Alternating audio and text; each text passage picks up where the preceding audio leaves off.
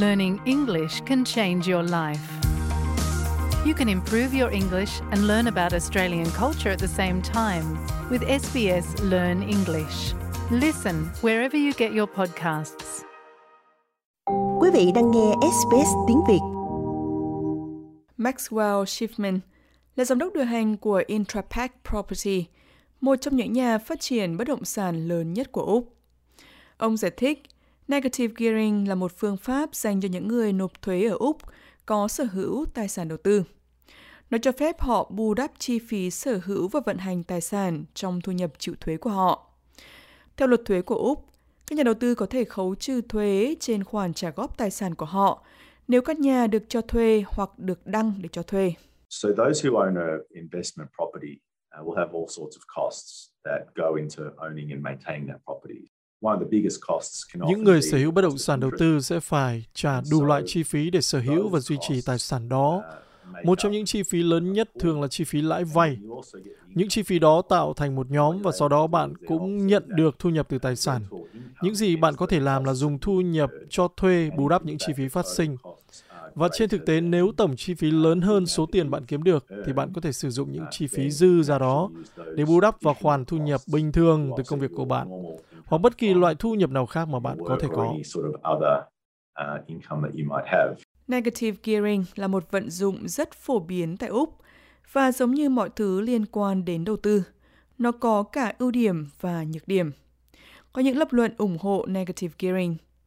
Thứ nhất, nó có thể giúp giảm giá thuê nhà bằng cách cho phép chủ nhà giảm mức thu nhập chịu thuế.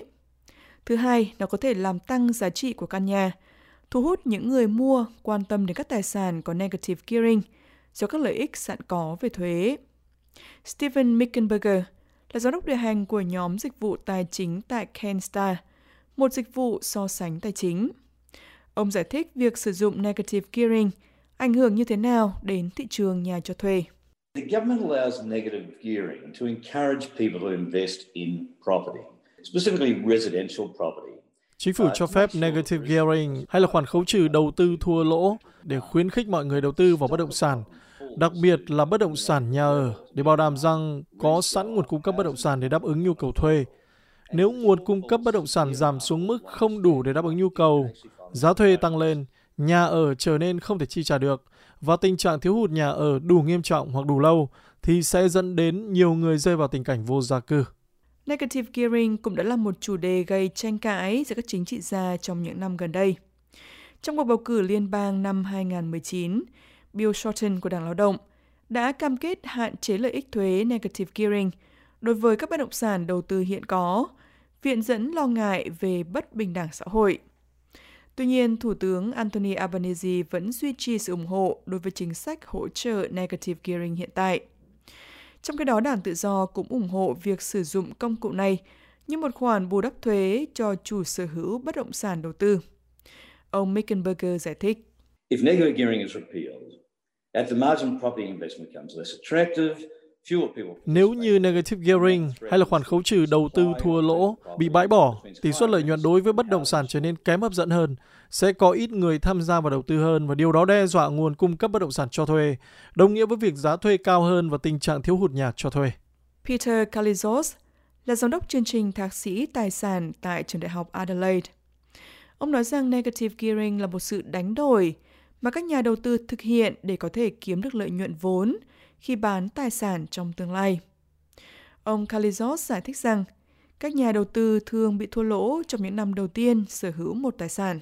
If they negatively gear the wrong property, say a brand new apartment, for example, which doesn't have much Nếu họ áp dụng negative gearing, khấu trừ đầu tư thua lỗ vào sai tài sản, chẳng hạn như một căn hộ hoàn toàn mới không có nhiều tăng trưởng vốn, thì họ không chỉ mất tiền hàng tuần mà còn không có tăng trưởng vốn hoặc là tăng trưởng rất ít. Vì vậy họ bị lỗ. Và một điều tiêu cực khác đó là nó dẫn đến khả năng vay hạn chế. Nếu ngân hàng thấy rằng khoản đầu tư này tiêu tốn của bạn 100 đô la một tuần thì rất khó để bạn có thể vay để mua bất động sản đầu tư tiếp theo hoặc thậm chí là nhà riêng của bạn nếu như bạn mắc loại nợ đó. your own home if you've got that sort of debt.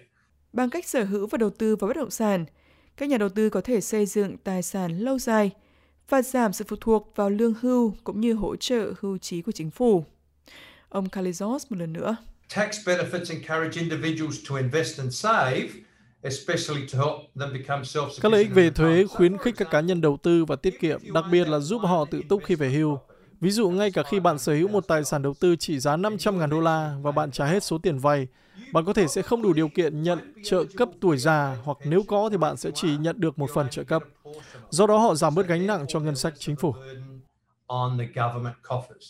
Năm tài chính của Úc kết thúc vào ngày 30 tháng 6 và các tờ khai thuế cho năm tài chính trước đó và được nộp trong thời hạn từ ngày 1 tháng 7 cho đến ngày 31 tháng 10. Quý vị muốn nghe những câu chuyện tương tự có trên Apple Podcast, Google Podcast, Spotify hoặc tải về để nghe bất cứ lúc nào.